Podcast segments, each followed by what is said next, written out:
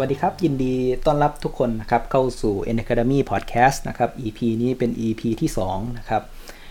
วันนี้ก็จะพาทุกคนนะครับมาทำความรู้จักกับประวัติของ Arduino สักหน่อยหนึ่งนะครับซึ่งเนื้อหาในวันนี้ก็หยิบยกมาจาก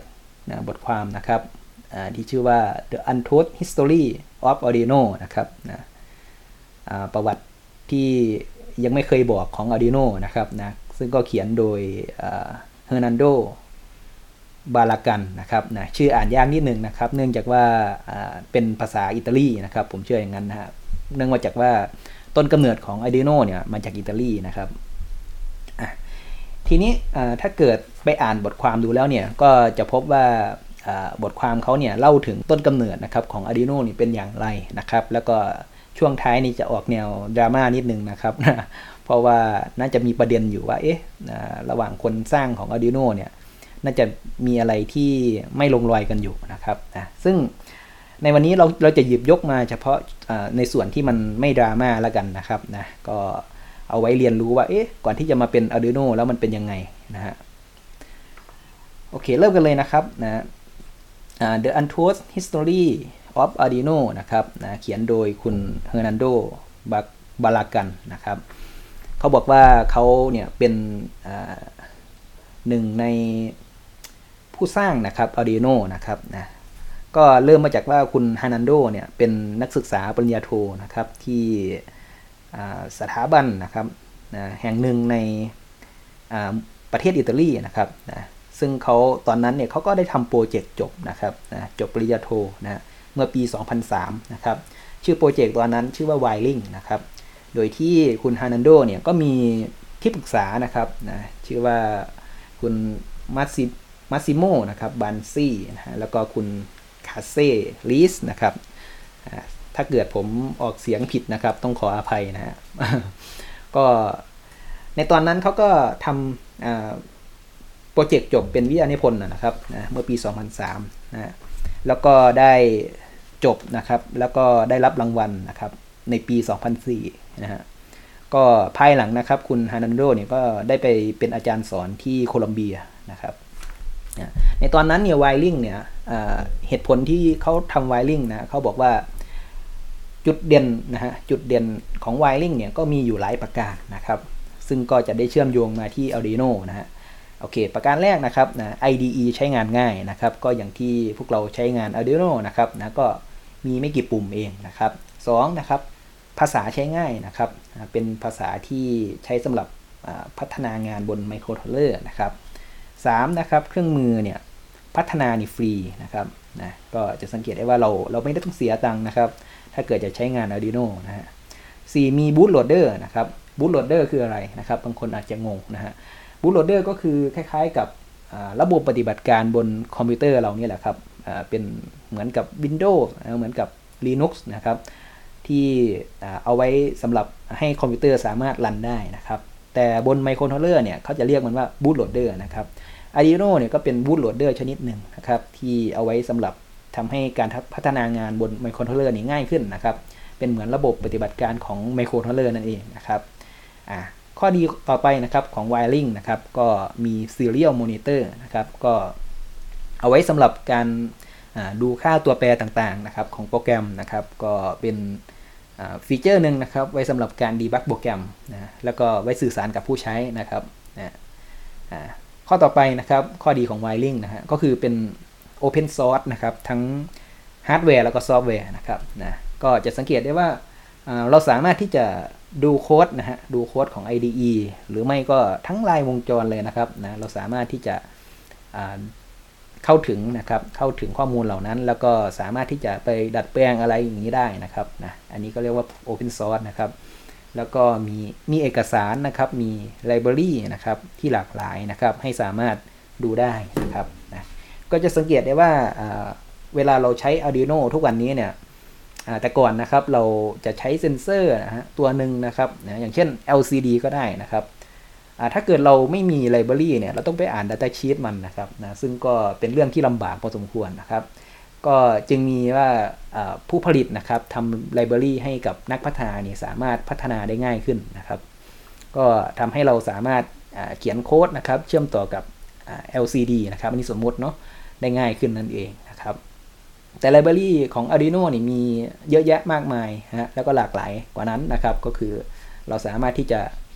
เอาอุปกรณ์ตัวนึงนะครับ แล้วก็สมมตินะครับไปเสิร์ชบน GitHub ดูนะครับ เชื่อว่ามีนะครับก็คือมีคนจากทั่วโลกเลยนะครับ ร่วมกันพัฒนาเป็นเป็นสังคมนะครับเป็นสังคมแล้วให้เราสามารถเลือกใช้ไลบรารีได้หลากหลายนะครับอันนี้ก็เป็นข้อดีนะครับของ Wiring นะครับ ซึ่งก็เชื่อมโยงมาได้ว่าเอ้ยมันเป็นข้อดีของ Arduino ได้ด้วยเช่นกันนะครับ ฟีเจอร์เหล่านี้นะฮะ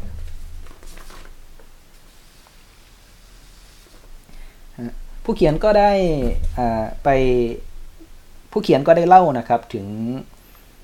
การพัฒนาฮาร์ดแวร์นะครับของไอตัว Wiring นะครับในยุคแรกๆเนี่ยเขาบอกว่ามี prototype นะครับหรือว่าต้นแบบเนี่ยอยู่ 3 เวอร์ชันด้วยกันนะครับ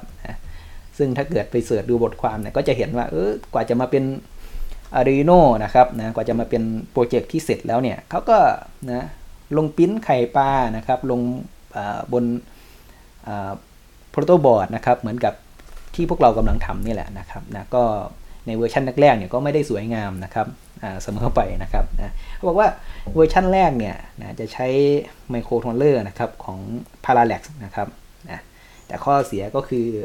อเครื่องมือในการพัฒนานี่มันไม่ฟรีนะครับนะก็เลยเป็นที่มาว่าเอ้ยต้องพัฒนาเป็นเวอร์ชัน2 แล้วนะครับเวอร์ชัน2นี่จะใช้ไมโครโทรเลอร์ของอบริษัท a d m a i l นะครับเป็น ARM base นะครับ ซึ่งก็เป็นไมโครโทรเลอร์ที่มีสมรรถนะสูงนะครับนะซึ่งก็พบว่ามีข้อเสียนะครับ ก็คือซับซ้อนมากเกินไปนะครับนะเป็นอะไรที่เกินความจำเป็นนะพูดง่ายเขาก็เลยนะdownscale ลงมานะครับ ก็ไปใช้ไมโครโทรเลอร์ที่มีสเปคต่ำกว่านะครับ นั่นก็คือ ATmega128 นะครับ ซึ่ง นะฮะ prototype ในช่วงแรกๆเนี่ยก็เป็นลักษณะของบอร์ดนะครับบอร์ดสำเร็จรูปนะครับที่เป็นเป็นเป็นบอร์ดพัฒนานะครับ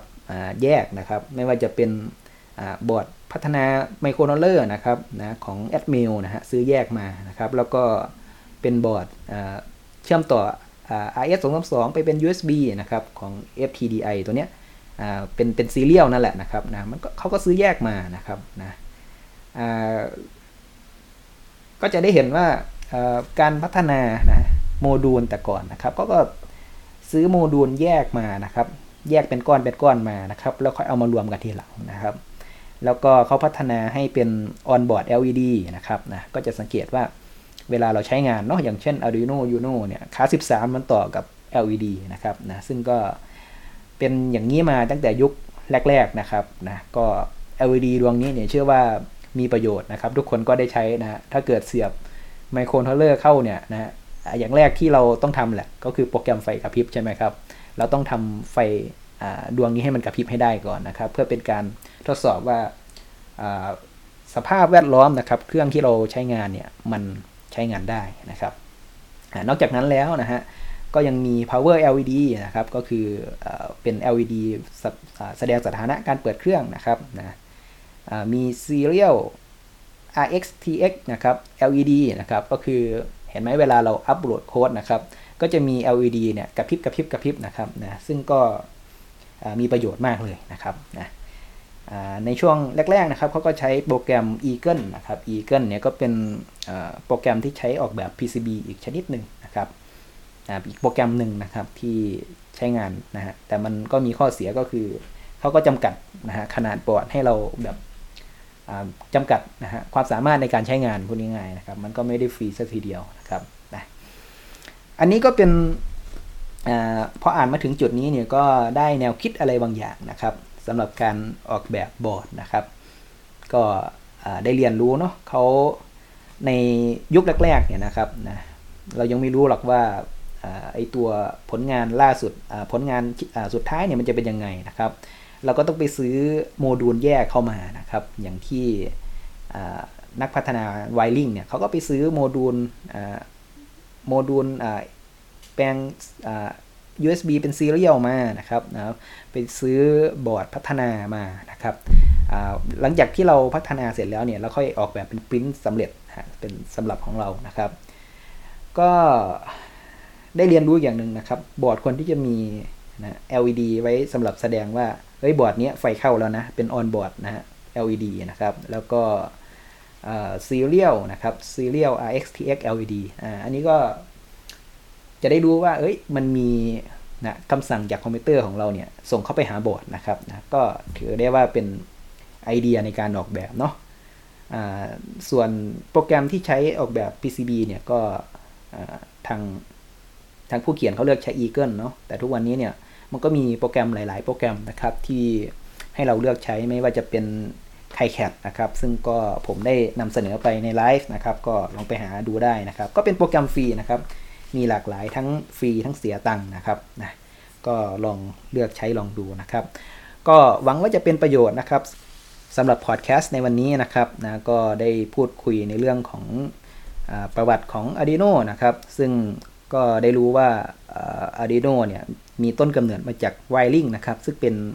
โปรเจกต์นะในวิทยานิพนธ์นะครับของนักศึกษานะครับในสมัยนั้นนะครับเมื่อปี 2003 อยู่ที่ประเทศอิตาลีนะครับก่อนที่จะพัฒนาต่อมานะครับกลายเป็น Arduino ให้เราใช้ในปัจจุบันนะครับเราก็ได้เห็นว่าขั้นตอนในการพัฒนาของเขานี่เป็นอย่างไรนะครับ แล้วก็ฟีเจอร์เด่นๆนะครับเป็นอย่างไรในการออกแบบเนาะก็ ให้เราไปนำไปใช้ในการออกแบบงานของเราได้นะครับ ถ้าเกิดสนใจนะครับบทความเต็มๆนะก็สามารถเข้าไปได้นะครับที่ Google แล้วก็พิมพ์ไปว่า The Untold History of Arduino นะครับนะทุกท่านก็จะได้เห็นบทความเต็มๆนะครับ ซึ่งก็มีหลากหลายแง่มุมนะครับ มีทั้งประวัติ มีทั้งดราม่าบ้างนะครับนะก็ต้องลองไปอ่านนะครับ แล้วก็ใช้วิจารณญาณนะครับ โอเคครับ ก็จะขอจบ EP นี้ไว้เพียงเท่านี้ก่อนนะครับ เดี๋ยวไว้เจอกัน EP ต่อไปนะขอบคุณทุกท่านที่ให้การติดตามนะครับนะขอบคุณครับ สวัสดีครับ